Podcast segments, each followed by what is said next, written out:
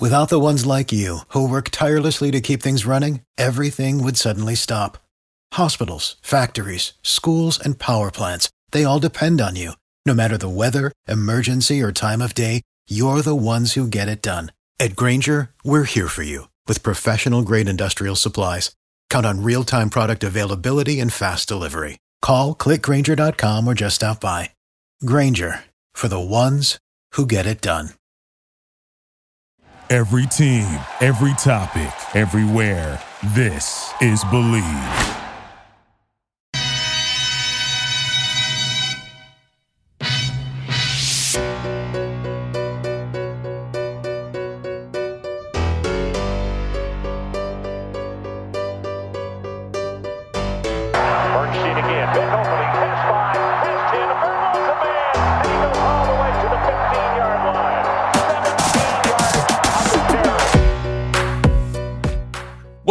To the Bleav in Badgers podcast on the Bleav Podcast Network, presented by betonline.ag. Once again, I'm Matt Perkins, joined, as always, by Badger legend, the Hebrew Hammer himself, Matt Bernstein. Bernie, how are we doing today?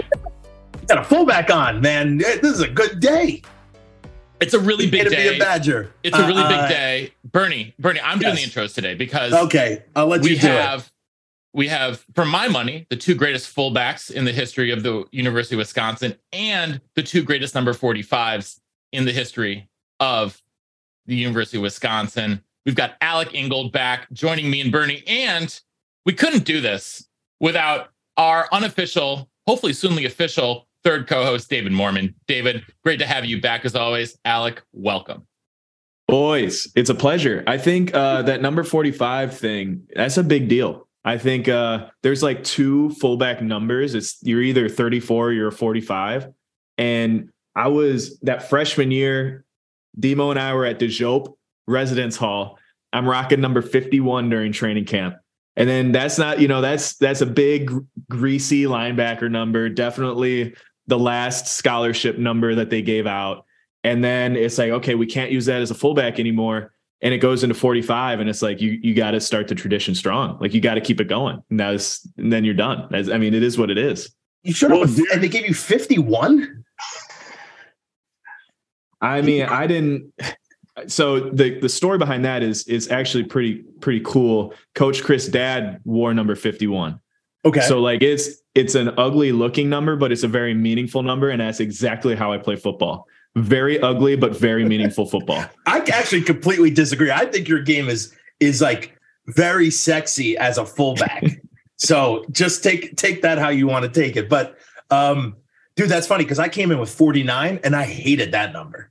I was like, this is the ugliest thing. And it's somehow 49 to me is cursed. So every time I see it, I'm very scared of it because everyone got hurt who wore it when they redshirted. And it just happened. I mean, I only hurt my foot. It wasn't anything terrible, but still, 49 had, had to get ejected very quickly. Bad Speaking of- Speaking of Bad, yeah, sexy very numbers, though, uh, D-Mo, is it possible for an O line number to be sexy? I think there's one sexy offensive line number, and that's it.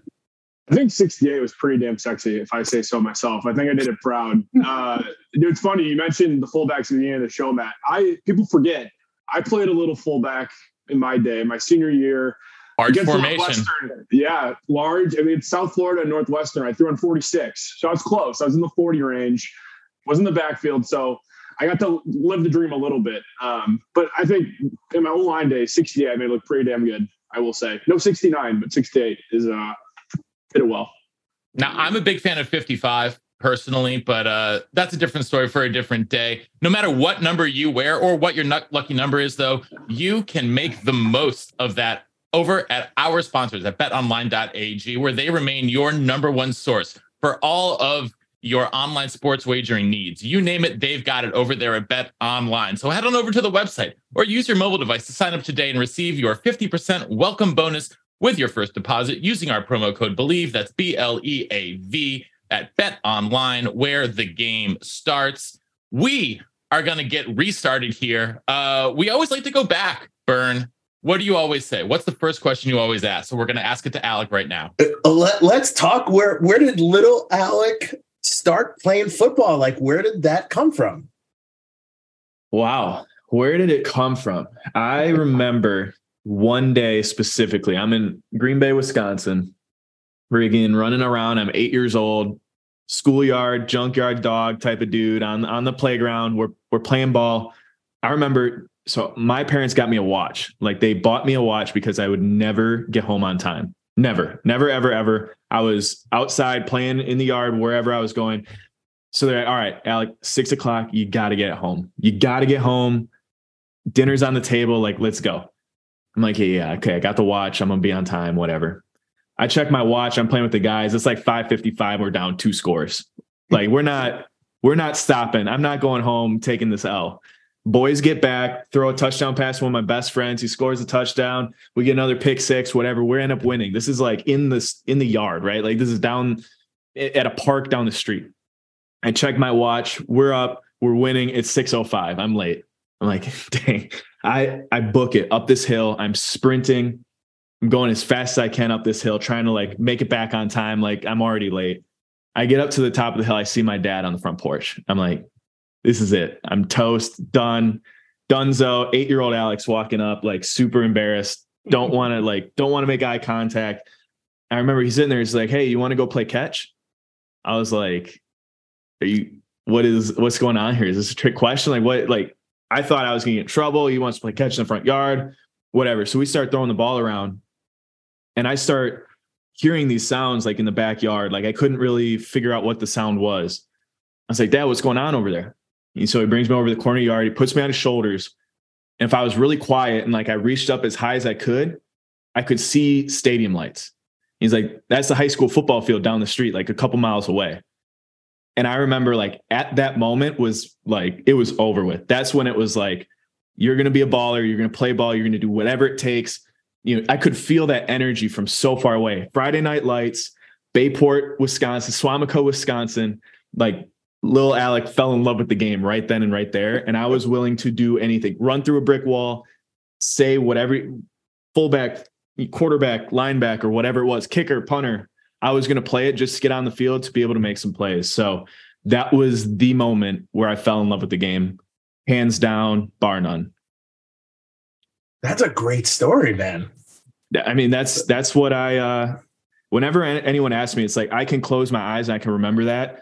And that's like training camp days, middle of August, 100 degrees, 100% humidity down here in South Florida. Like I'm going to close my eyes and think about that one just to get that extra juice to get through it. Like, dude, we're playing a game. We're playing, we're playing the football game right now.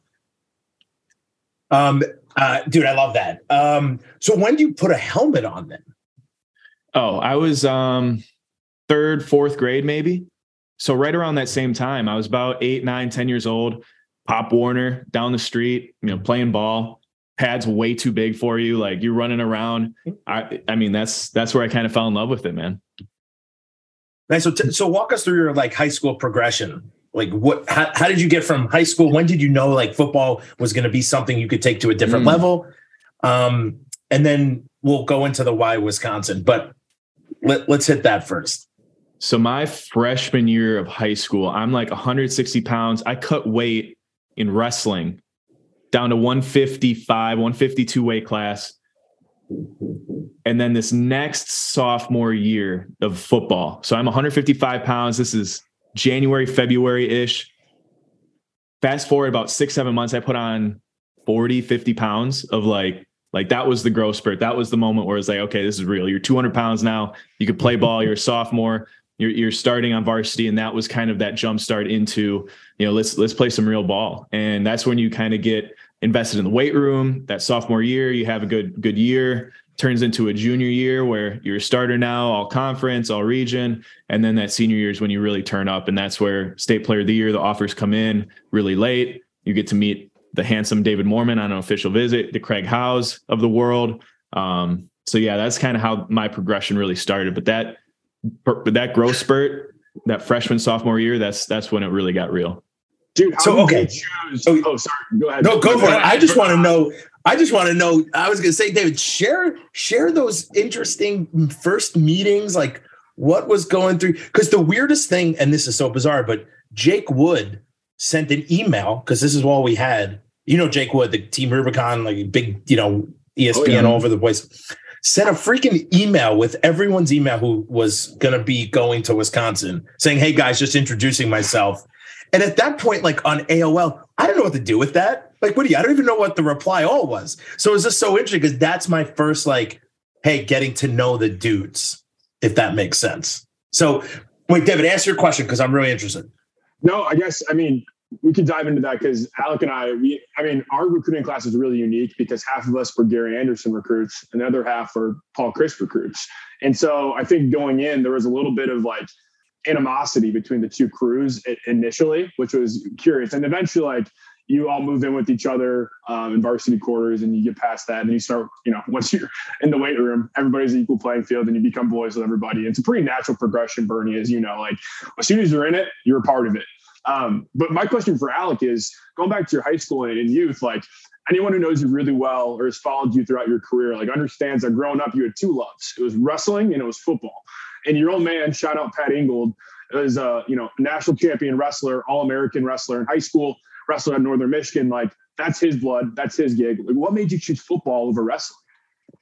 Dude, I took my first steps on a wrestling mat. Like that was where I grew up competing. I loved the I love the aspect of being on an island, right? Like you are out there is just you versus another man. Whoever's better gets their arm raised. Like that was some savage stuff, but that's where I grew up. Like that's either you're better than him or you're not, and there's no hiding it. And I felt like that was something that I'll never regret, never miss. But at the same time, then practices, bro, like making it through a full season was an absolute accomplishment. I remember we're starting to get recruited that junior, senior year and offers started coming in for both. And my dad's like, dude, Alec, love you to death. Went through this wrestling path. He's like, it's going to be five times harder than anything you do on a football field, and no one's going to care. He's like, just just want to put that out for you. Like, no one is going to care. Like, let's let's go all in on the football thing, just just from experience or whatever. And now it's like looking back on it, I love watching the way Wisconsin wrestling program like puts on a show. It's like prime time fight night. Like they got the, the lights going, they got everything rolling. Uh, got to go talk to the boys over there uh, right before senior night. Dudes are juiced. It's it's an electric factory over there. It's, it's exciting. But yeah, when my dad had that conversation with me at like 17, 18 years old, I was like, okay, let's let's do this football thing and kind of transitioned into that that stratosphere, so to speak. Well, D-Mo, I want to know. So you're on you're on an official visit. The first time you meet this wrestler football badger from Green Bay. What is your first impression of Alec? Well, I, Alec was wearing like a Aeropostale t-shirt and then bedazzled jeans. That was his go-to fit. So I was like, you know, I, and I, you know, I was an idiot. Like I'm a big old lineman. Like I was wearing sweatpants and my varsity jacket. So not much better, but just like a different end of the spectrum. You know what I mean? And so you're right off the bat, you're like, is this who is this guy? Um, then Alec's very outgoing, and I like to think I am as well. And you know, initially we just hit it off, and uh, you know, Alec was originally committed to Northern Illinois, and a kid I went to high school with, Ryan Roberts, he. Uh, you know, was committed to Northern Illinois as well. And I think they both were, you know, having conversations at, at that point. They thought we'd be playing with each other. So we had that mutual connection. You know, obviously we just started talking about Ryan and, and what Northern Illinois was like. And right off the bat, it was like, oh man, like, you know, Alec's, somebody that I think I'm going to get along with, you know, really well. Um, and then, the, you know, the summer kicked off. We're all in the same classes. And it was honestly, like, you might think differently, but I felt like it was kind of, it sounds, you know, weird, but like almost an instant connection in a weird way. Like we had a group of guys that we, there was nine of us, um, Alec, Craig, Hornibrook, um, David Edwards, Jon Dietzen, and Kyle Penniston, and Jake Whalen. Nick Thomas. Nick Thomas. Yeah, Nick Thomas. And all of us were like boys from like day one. Um, in our first two years before people, you know, started getting draft status or, you know, before people got hurt and transferred and, or stopped playing, the first two years, like we, all of us were like, did everything together, like thick as thieves. Um, yeah. And it was, I mean, it was just honestly instant connection with all those guys right off the bat. Yeah, David was on that spectrum of like sweatpants and varsity jacket, or whatever he talks about. I had the bedazzled jeans. There's there's records of it. Okay, it, it was there. But this man signing up for classes freshman year took us all out into the deep end. This whole instant connect, you you could tell he's like, yeah, we're networking, instant connection. I figure it, this, that, and third. He's a salesman. He's a straight up salesman, and he sold me on this freaking European history class that destroyed my gen eds. It destroyed my chance at the business school. I'm still mad at you because that was the hard. It should have been the easiest A ever. Take the U.S. history class. I already took 30 of them in high school, but you sold me on a pipe dream that just destroyed my business hopes and dreams. That class was awesome. I don't know what you're talking about. Like, No, yeah, just- it was Dude. awesome for you and nobody else, and you know it. I had one class that destroyed. I had one class that destroyed me, and that was the African Storyteller with Harold Scheub. That class absolutely anni- That's the only D I've ever had in my life. Was that class? Rocks for jocks. Got a D. It's almost impossible, but literally, I got a D. That one in atmosphere and oceanic sciences also came from the top rope Oh. and just absolutely destroyed us. Tough Dude, I took that one. I actually actually did well in that class because the tutor and I did the homework together because I couldn't understand anything about it. Our tutor Owen couldn't do Daniels, the homework. Owen Daniels sold me on that one. He's like, "Oh, I love the weather." I'm like, "Yeah, it's cool." And then we're at Well, he's a freaking meteorologist. Of course, he loves the weather. His Yeah, but I didn't is know he was like that invested in it. That's what I'm talking about. David's like, hey, this this European history class. Lo and behold, he has this just love for Germany, German history, and like going to Oktoberfest and traveling Europe. Like, I didn't. What are we doing, man? I'm just fascinated by history. I don't know, like I suck at math and like science, like I could care less about, let's be honest. So like the thing that actually got me going was history. And like a lot of people, my family came from Europe. I've always been fascinated with European history. And so I was like, guys, this is gonna be great. Like it can't be that hard, right? Like, and I took European history in high school. I'm like, this is gonna be easy. Um, I think I did pretty well on it, but like everybody else was like, dude, what the hell? Like, why'd you sign us up for this? Um, you know, ended up we, we've all passed. Okay. No one failed. It just might have hurt your GPA when you could have boosted a little bit more. Um, it's funny talking about classes though, because Alec brought up in the start, like he came in as a linebacker, right? more of an athlete, but they put him in linebacker. All training camp, that first camp, I broke my foot. I wasn't doing anything. I was just watching from the side. But you know, being able to watch practice and not really like worry too much about you know playing and getting those reps. Um, I would just watch all the freshmen and see what they were doing. And Alec was balling out at linebacker. I think he, you know, he was on the scout team getting, you know, 13 reps, but all of a sudden he slowly boosted up. And next thing you know, he's getting second team and first team reps at inside linebacker. And I remember we had a scrimmage and Alec uh, picked off Joel Stave, took it to the house for a pick six.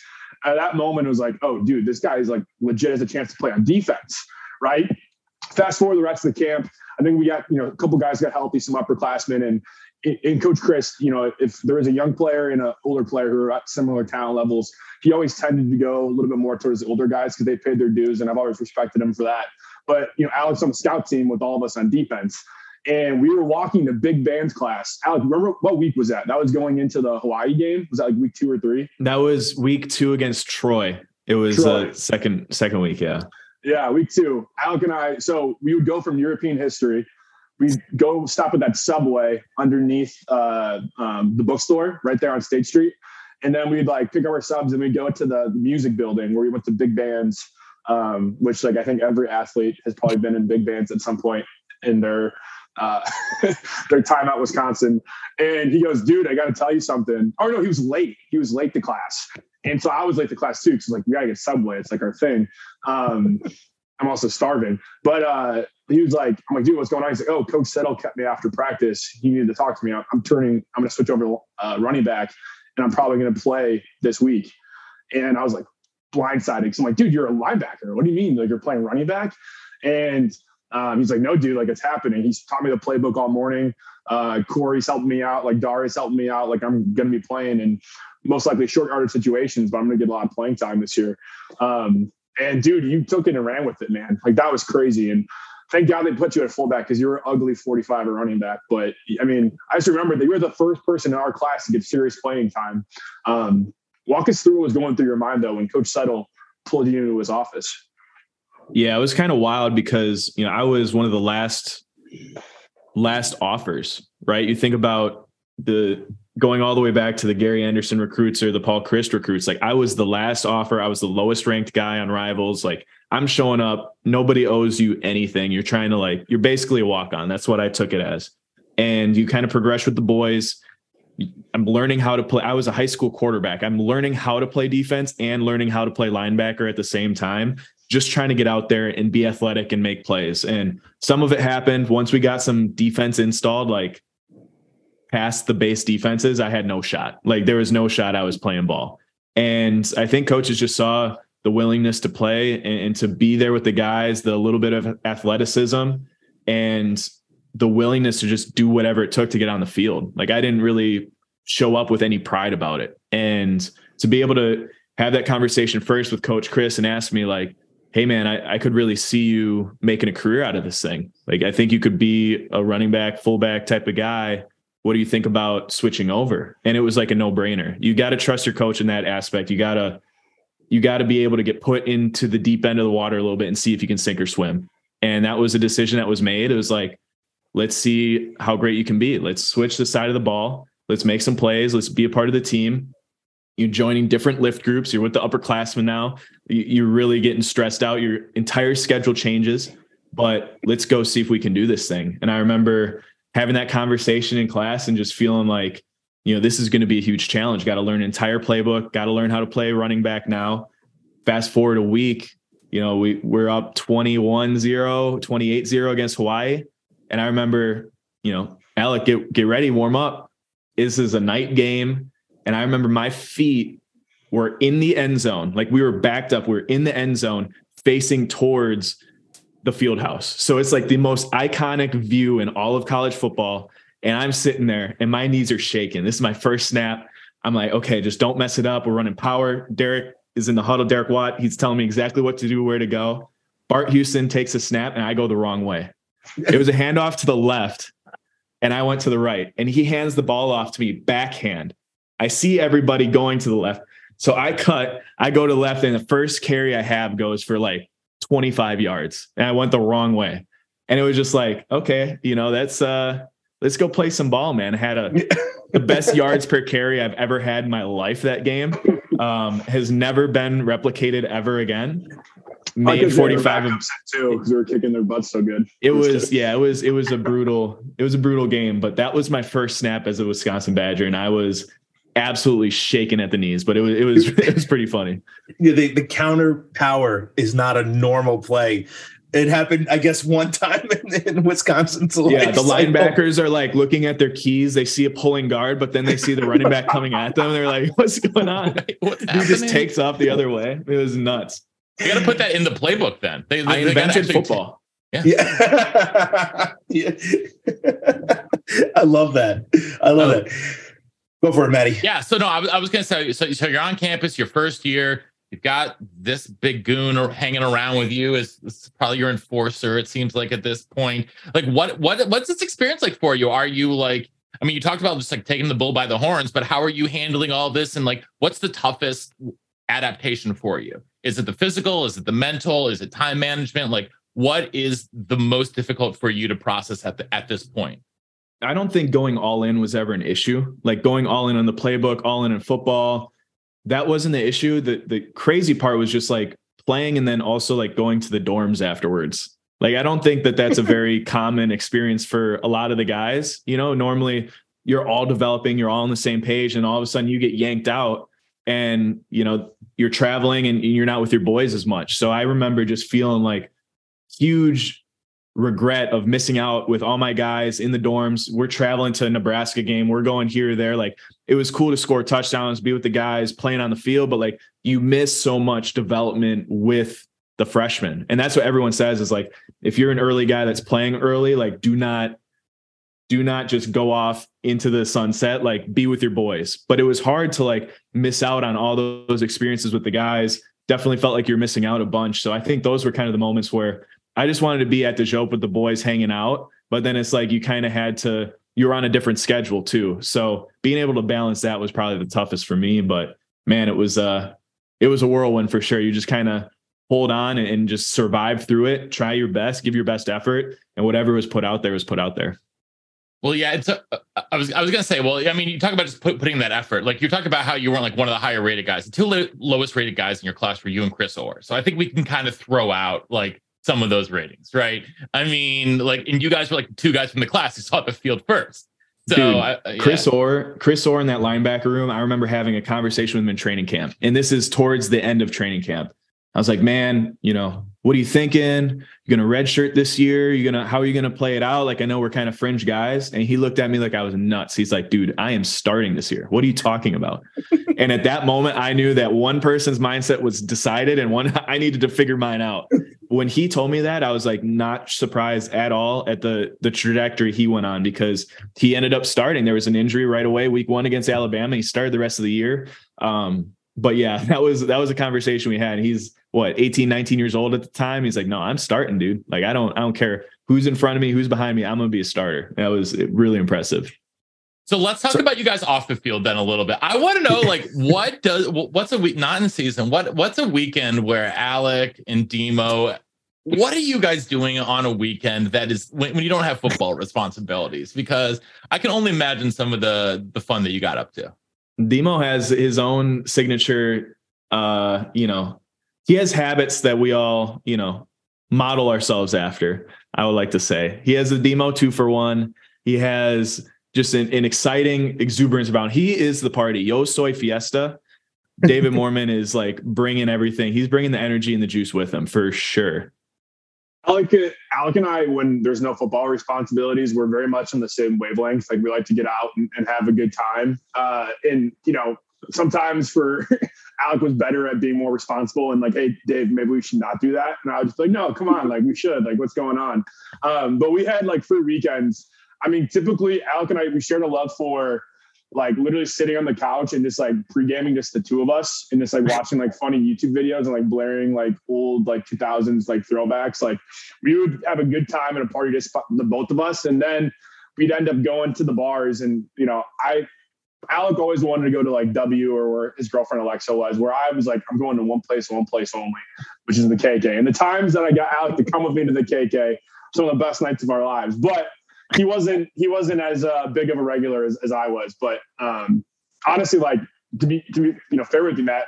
My favorite memories are when we did have football though, and practice would end, especially during camp, and like you have those grinder days. You finish class, and like finally, you know, you're back home when you're on the couch. And Alec and I, you know, room together with Craig Howe all through college, and you know those moments when we get home from practice, you're exhausted, and Alec's on the couch, and I would just like plop down right next to him, or vice versa is always like, what are we eating? And we were both so unhealthy. And we'd like just drive all around Madison, hitting all the fast food spots, or going to like Jordan's Big Ten pub and getting the the grilled steak or the the steak uh, garlic ribeye sandwich, which was like unbelievable. Or like going to West Towne Mall, going to Marcus Point, seeing movies. Like that's what we did. We just like would chill out, bro out. Doesn't matter the circumstance. It was always just good to like have somebody that you can rely on to, you know, when you have those hard days, those grinder days, you can kind of escape, right? And you know, you can debrief a little bit, but also at the same time, you just have a buddy you can like do whatever with and take your mind off football. I think that's probably what most of our friendship revolves around is just like not taking life seriously and just like Dude, I'm gonna cry.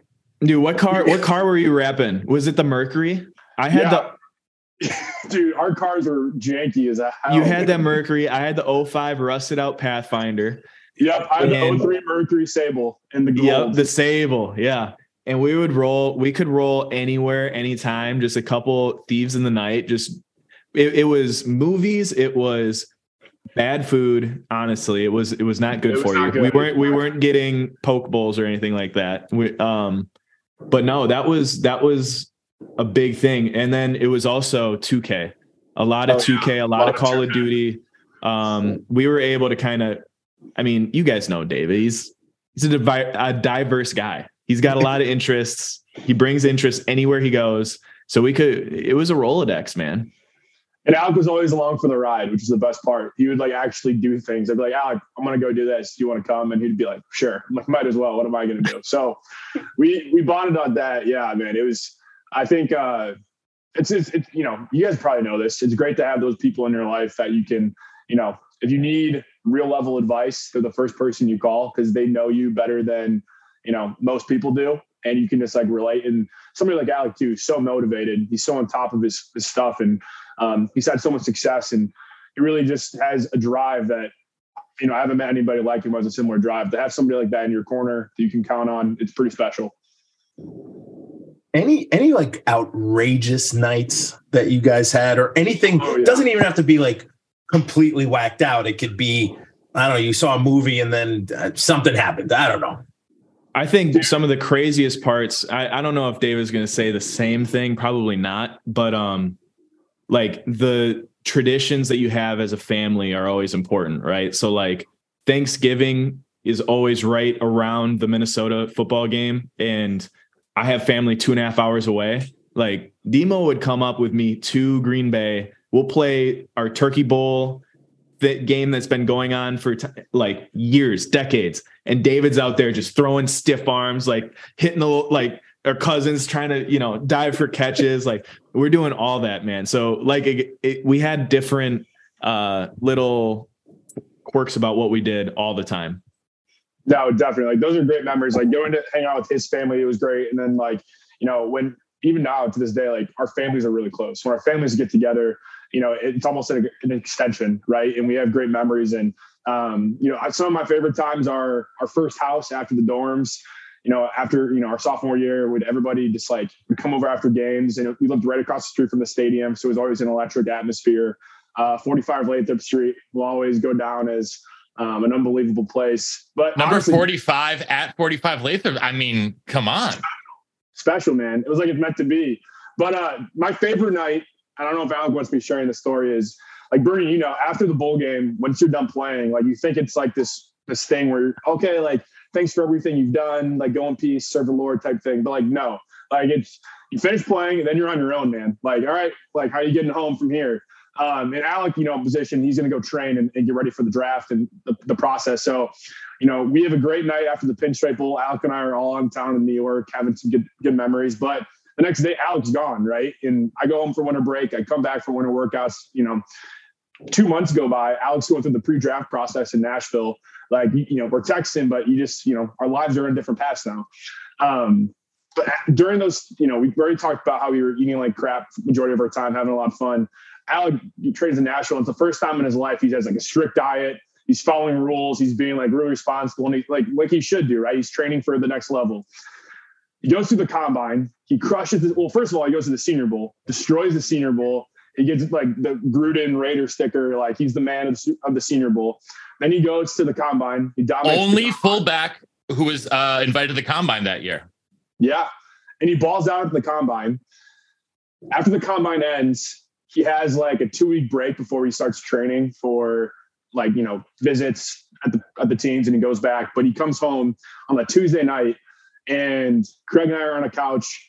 Alexa, Alec's girlfriend, she was still in Wisconsin. She's one of my great friends, one of you know me and Craig's great friends. She was over. We knew Alec's coming by. We're writing our like papers. We're all in class together. Alex comes, he walks in. He's like, guys, stop what you're doing. We're partying.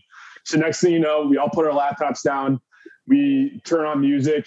We just like bring out a bottle of like booze or whatever. And next thing you know, like the four of us are just having like a dance party in our house.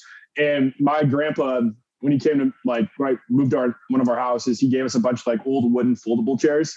Next thing you know, Alec is like destroying these foldable chairs, like throwing around our apartment, like stomping on them, because we're just like so pumped to see him. And he's like, he's doing it, man. He's doing the doing the thing, living the dream. He's crushed everything he set up, you know, set out to do up until this point. Um, yeah, and that was just like a hilarious night. And I still have Snapchat videos that pop up once a year from that night, and it's always a, a fun memory to have. Uh, social media was not there when I was there, thank God, or else the it would have been bad news. Um, there's bad news, dude. How first off, how easy is it for you guys to start partying? Like, oh yeah, let's let's let's crush it. You're like, papers down. I'll do it tomorrow. That was not, I feel like it was just such a special moment. Like we never, it was never, it was always planned, premeditated. When, when can we do this? When can we not? That type of thing. And it was, it was just one of those nights that didn't have any plans and it was spur of the moment. I think that's what made it so special. Like you're just going through your normal routine, probably popping on Game of Thrones at some point. Like that was kind of the thing at, at that time. And no, it was like, it was a special moment. You get to celebrate something with your people that you haven't seen for months on end that you're used to seeing every single day. Um, I think that's what made it so special was like the one off yeah. of it, the the amount of like randomness and like let's just let's just have fun and enjoy each other. I love it. Many nights sitting on the couch doing inappropriate things, which with like two people. So uh, I definitely, uh, I definitely can, can feel that. As you guys speak, it just brings me back like although 10 years earlier, it's just like, oh man, we used to do that. We used to do that. Uh, it's just so fun to hear that kind of the culture, the tradition, like the the experience is similar because I literally thought my experience was the best. Um, we'll transition out of booze and going crazy into. I mean, Alec, you. I want to hear, and I've had this question since you mentioned it. You transitioned into the into the running back room, and you mentioned some of the names that were in there. How how weird is it? Like, how amazing is it? How stressful is it to walk into that room with some of the best running backs to literally ever step on the field? And the room was solid too. It was the dog pound, man. It was uh that's that's the only way you can really describe it. And I think everyone talks about it like you're each other's biggest fans. Anytime that you step on the field, you know how much has been sacrificed to get to that point, the amount of competition you've been through. Like I mean, you see it now in, in, free agency in the NFL. Like running backs are not the most valued assets anymore by organizations. But at Wisconsin, you know, you're kind of rare. And for those guys to put in that discipline, the amount of work, the amount of extra gassers, whatever it took to be able to get onto the field, like it's a wrap. You, you just you cheer for those guys so hard. The competition level so high that once you crack through, like then you're off to the races. Shopify helps you sell at every stage of your business. Like that, let's put it online and see what happens stage. And the site is live. That we opened a store and need a fast checkout stage. Thanks. You're all set. That count it up and ship it around the globe stage. This one's going to Thailand. And that, wait, did we just hit a million orders stage? Whatever your stage, businesses that grow grow with Shopify. Sign up for your $1 a month trial at Shopify.com slash listen. Bleav in Badgers is excited to be brought to you by Infinigods. Infinigods is a gaming studio with a suite of free, fun to play games centered around ancient mythologies and civilizations. Visit Infinigods.com to play their first game, Infinimerge, and learn about their upcoming tower defense game. Play for fun or play to compete and take your shot at winning digital collectibles. That's Infinigods at Infinigods.com unleashing the power of blockchain games. It's it's crazy when you think when you think about the talent like Dare Ogunbowale, a six-year NFL veteran. I don't think he ever started a game. No, and he was like a, a, third down back eh, that would happen to run for 150 or 250 yeah. and score three touchdowns. But like when he's hot, he's hot and he's touching the ball. And it's now you see the the role that he's carved out. Uh, he scored on us this last year uh, when the Texans were playing the Dolphins, and um, he's doing the, the drummer dance and, and, you know he's paying homage to his boys. And it's like that's just that's who he is. And like that's the brotherhood that you create through the university of wisconsin. What's it like seeing all these badger running backs when you go against them in the pros? I mean you talk about derek watt and jonathan taylor and corey clement and you know dare and just seeing all these guys all the time. I mean what what does that mean to you as a badger running back it's amazing. I, I, remember, you know, getting to play against Melvin Gordon a couple times a year when he was at the Chargers and then, you know, at the Broncos. And it's it's really cool to be able to see those guys succeed. And it's like, you know, you guys get to watch NFL Red Zone or whatever, but when we're watching clips of future defenses that you're playing and you see your boys just cutting up and like making explosive plays and they're on the explosive run tape, it's like, yeah, that's a Wisconsin guy. And you have some pride about it. And people are like, yeah, that's a Wisconsin guy. I heard you last week talk about that. But like that's a, it's it's you never get tired about being able to prop your guys up. For sure. Well, I know we're about to lose D-Mo here because he has to go take a work call. But uh D-Mo, we're, we're going to give you the your last question or statement here for Alec before you have to go handle business. No, uh, guys, thanks for having me on. It's always a pleasure to, to hop on. Bernie, it's nice to co-host with you this time. Uh, I, I, filled in your shoes. Hopefully, I did it well. Um, did you proud? But uh, no, Matt, better than I could do it. I'm about to get fired here. Oh, dude, no way. There's only there's only one Matt Bernstein, dude. But um, no, thank I mean, God. I love the interviews. Like, thanks for having me on. Give Alec a hard time. Alec, I love you to death. Um, we'll, we'll be in touch soon, I'm sure everyone Alec's getting married this summer, so give him a round of applause. wow. Time. And uh, we we will have uh, we're having uh, the new offensive line coach, Coach Bicknell, on us with us uh, later this spring, and D-Mo's going to join us for that to talk a little O line to O line uh, for us as well. So and you'll be seeing a lot more of Demo here, I think, over the next couple months and years because we just like having him around. So uh, thanks, buddy. We appreciate you hopping on with us today, and we're gonna keep taking up Alec's time. So yeah keep it coming. Keep it coming. He's way more interesting to me too. So ask him everything. uh, I'm excited to learn. Don't talk too much crap when I'm gone. Okay. Love you guys. See you, Dave. Peace. Okay, what's the craziest thing about D-Mo? No. Um, no, so Oh, let, man. us let, us spend a minute here just talking about um, a, a couple more like sort of like quasi on the field things. You, you know, you get to Wisconsin, you're, you're starting fullback like, you know, pretty early on. And what is, you know, once you've like established yourself like as the guy, how did you step into that leadership role and how was that, was that difficult for you to, to become a team leader at a pretty young age? You're talking in college? Yeah.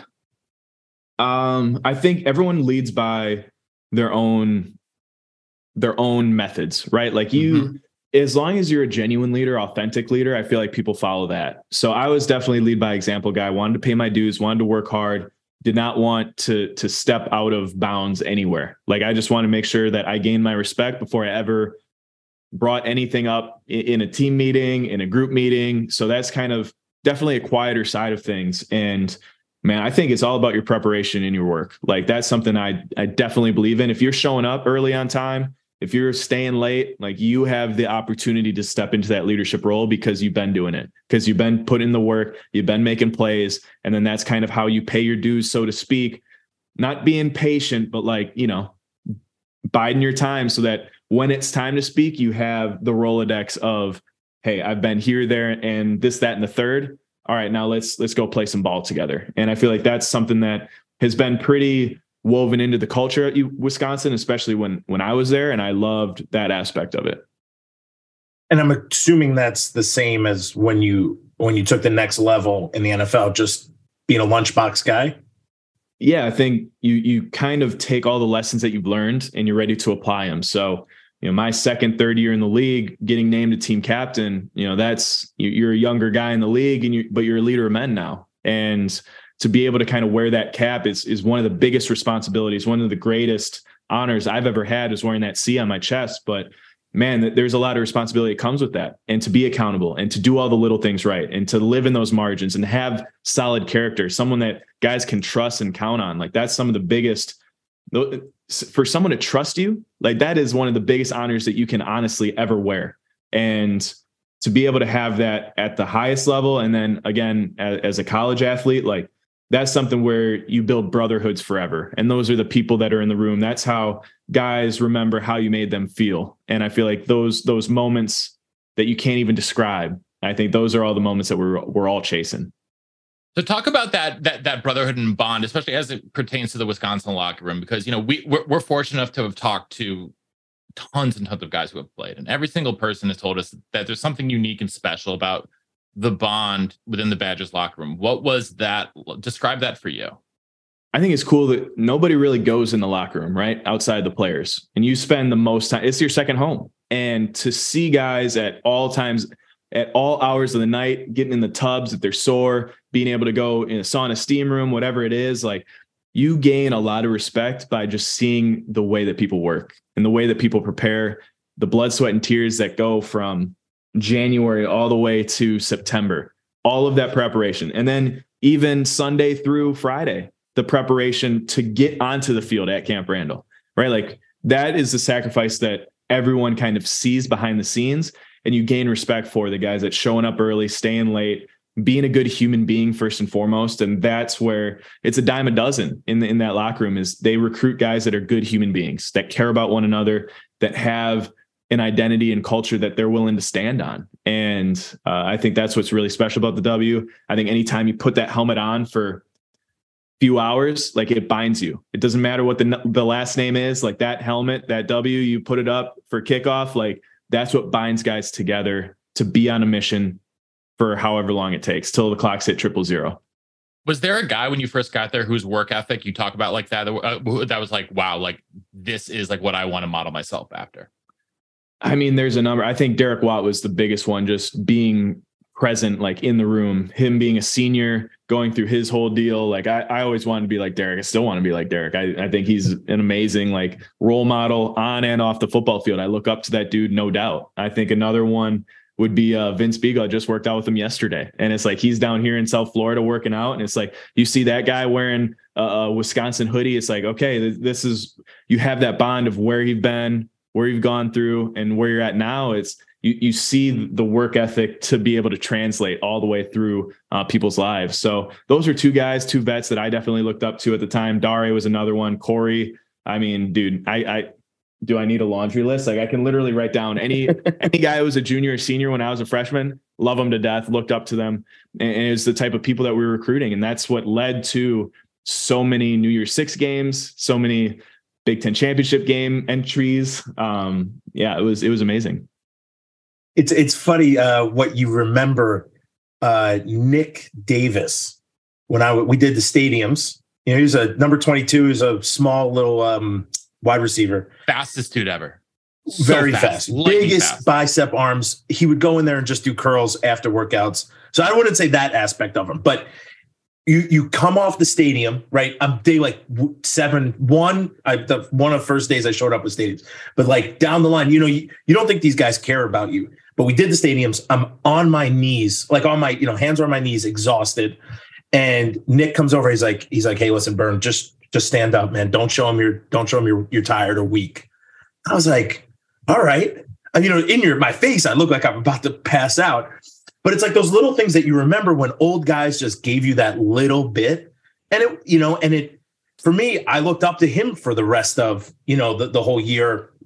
Um, not the biceps thing, because he would go in there after everything and just do more biceps. I was like, dude, why you keep doing like he's like, man, my shirts don't fit. I look good. I'm like, all right, Nick, you, I guess that's true.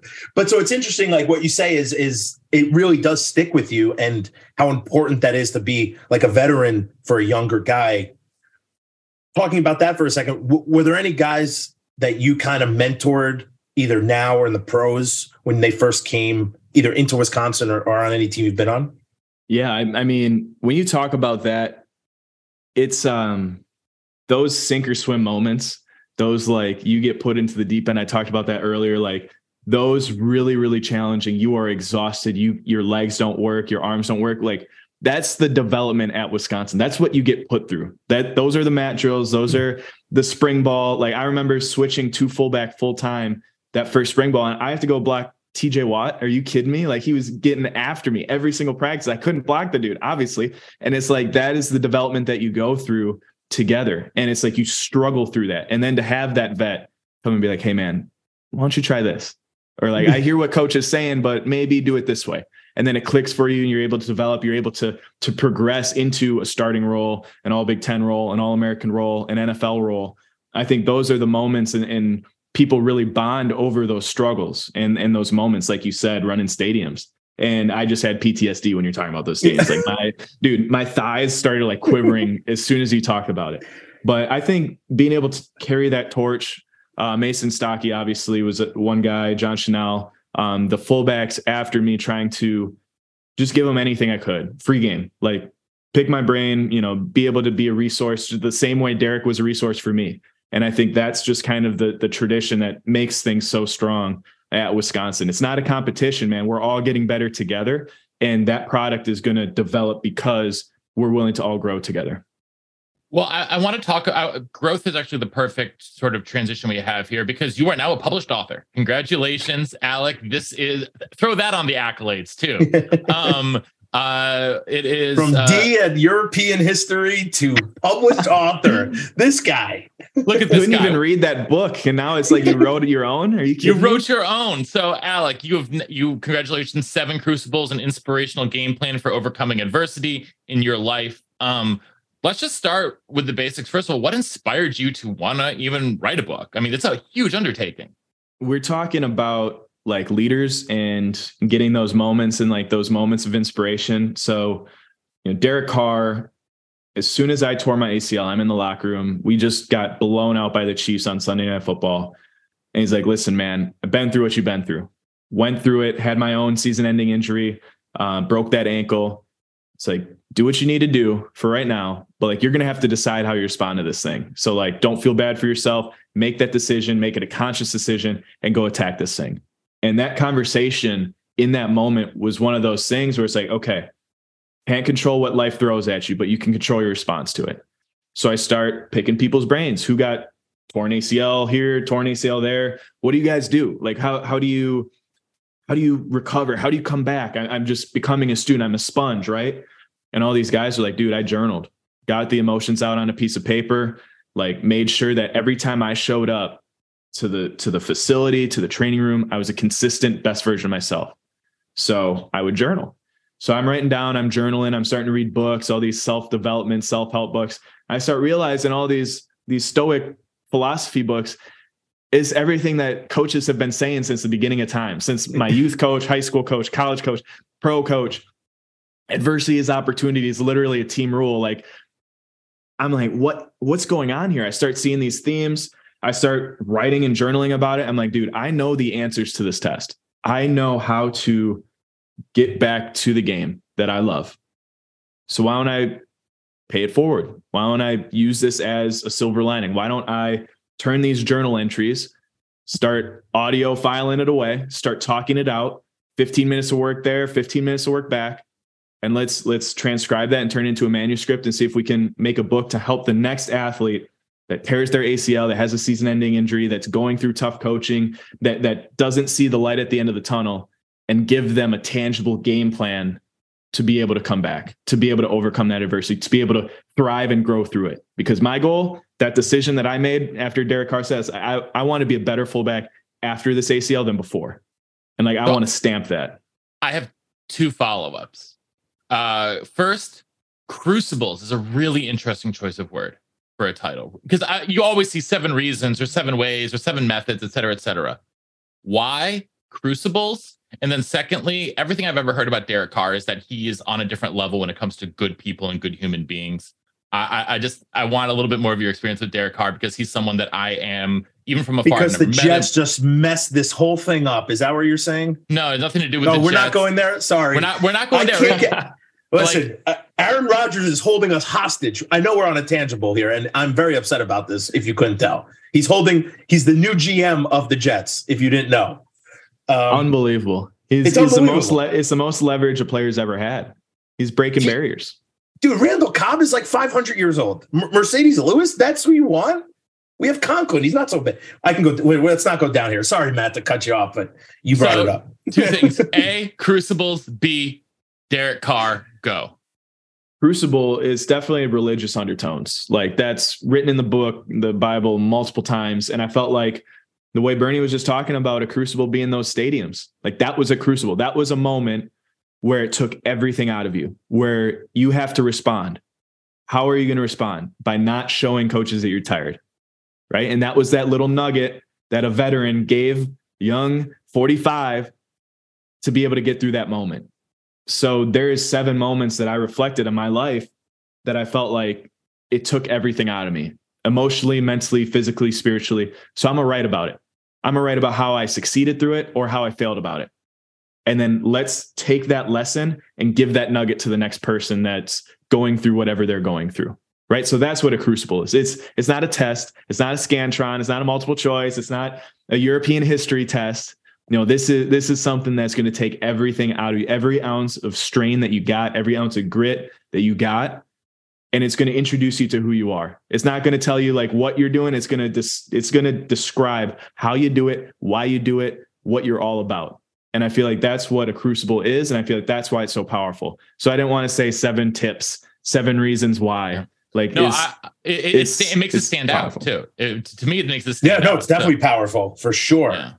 Yeah. That was the uh, passion you got for just talking about it is getting me fired up. I know it's it's my life, man. It's it's what I live through, and I think that's what makes it so raw and and genuine and real and authentic. Is like I was writing this before I came back, saying this is how success is going to look like. I don't know what it's going to look like, but it's going to turn out successful because I'm going to follow this playbook. So I mean, I I finished writing that thing July. I hadn't touched a football yet. I hadn't touched the field yet. I'm still, you know, I'm not even in training camp yet. And it was done written out. But I knew that that next season was going to be so impactful, so successful, so empowering that I wanted it out by the time the season was ending so that we can come back, we can have a, a podcast like this and be able to say, this is how you do it. This is how I did it. This is how now go take this playbook and use it in your own life. Like go go take the answers and run with it, man. For whatever you want to. Do. You want to be an astronaut, a vegan pianist, uh, the next fullback, whatever it is. Like go do that. And I felt like that's where there's a lot of parallels in in trying to accomplish your dreams. Matt, you asked about Derek Carr, but you say you want to be the next fullback. It's going to be tough at Wisconsin. That's what we're hearing. What's your thoughts? First off, thoughts on like the entire. I, I know we're we're going a different way, but thoughts on your entire. Your your I'm, I'm like on a roller coaster ride, up and down, up and down. I'm happy where we are, but talk about like your experience through this. I mean, I think you're at a point now where it could sell one copy or it could sell a bajillion and it really doesn't matter as long as it has that that impact on that one person. So being able to talk about it be able to go to schools hand them out to be able to speak to kids to be able to give a highlight video and be like man this is cool. You're hitting guys jumping over them yeah but listen this is what it takes to get there. And this is how we relate through the pain through the adversity through the struggle. And it's like dang okay like it's, it's a little bit more than just a highlight tape. Like let's let's own everything that we're about to go through. And that's a lesson that you get from a guy like derek carr a guy who's been through his own journey who's been well documented doing everything he can for an organization and now he's going to go do it for a new one. And it's like he can't control what happens to him but he will control his response to it. And i'm sure he's going to do everything in his power to be successful by it. And it's like that's where it's really cool to see uh, a lot of guys develop that way to be a part of brotherhoods at Wisconsin in the NFL and, and just kind of share in those moments and then hopefully use that platform for some sort of good, some sort of purpose so that it's bigger than just yourself. Beautiful. Absolutely beautiful. I, I think it's it, it's so wonderful and it's such a wonderful mission. And I think it's it's really important for you know, I, or I shouldn't say important. I think that it's really wonderful that you're like giving back and giving this advice back. And because I know that you know, it, it, especially with you know just the way that you've talked about it, it's it sounds very like applicable to even someone like me who you know dropped his pads after a senior year of high school kind of thing, right? Um, but um, I I want to shift here quickly as we close up though. Playing in Miami, you've now got a couple other badges with you. You played with AVG, you played with Vince. What's that been like to team up with guys that you know are also Wisconsin in South Florida? How has that experience been like for you guys? We can bond over hating the 100 degree training camp weather. We can bond over sweating ridiculous amounts, copious amounts of sweat because of how hot it is down here. Uh, but no, it is cool to kind of have that that foundational understanding of what they're about. You know, Dave and I talked about that to be able to hang out off the field, to be able to develop those relationships for so long. Like that's irreplaceable. The the development that we went through at Wisconsin is irreplaceable, and it was the same and very similar. So to be able to see those guys thriving, surviving, they're all going through free agency. I hope they all get paid a bajillion dollars because they all deserve it. They all worked, they all earned it. Um, yeah, man, it, it's been really cool to be able to share the field with those guys, not just, you know, in Wisconsin colors, but also in the league.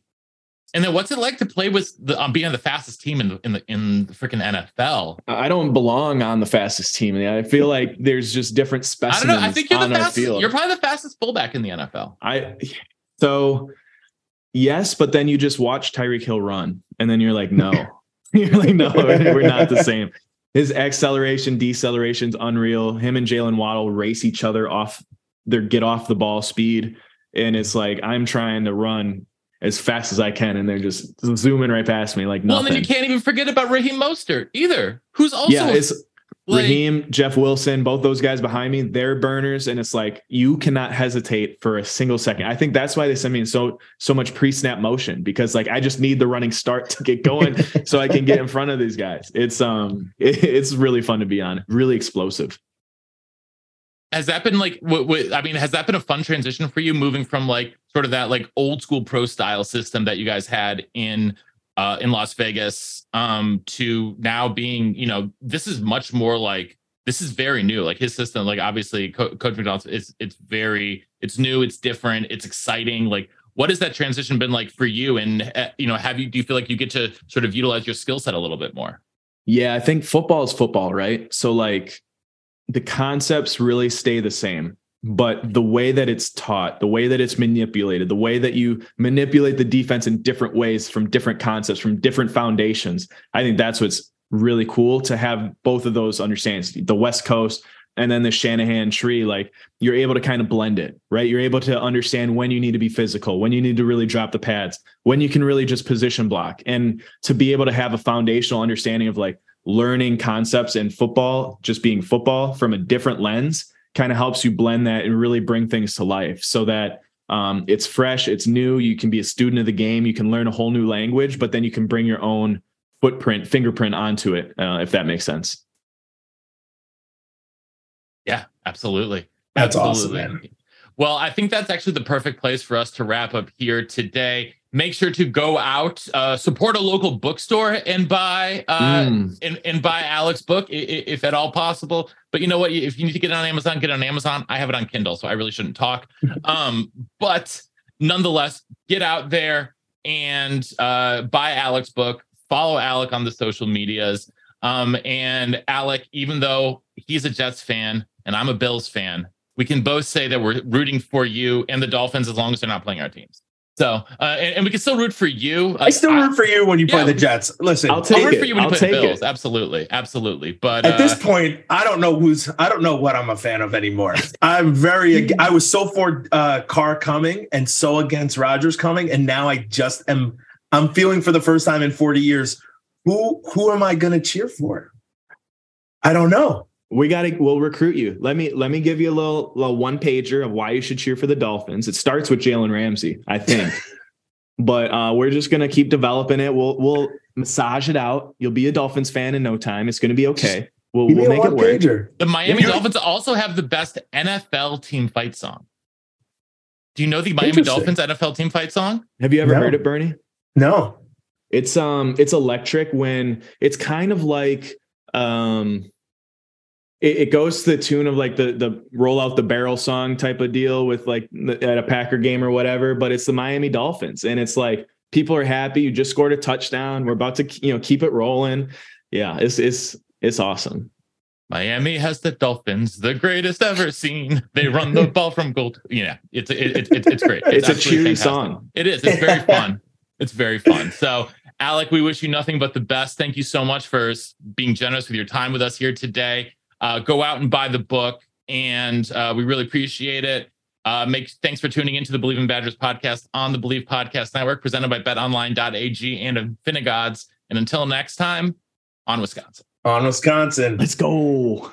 Oh. Yo, Alec, you're the best, man. You're the Thank you. man. This Thank is you awesome, much. dude.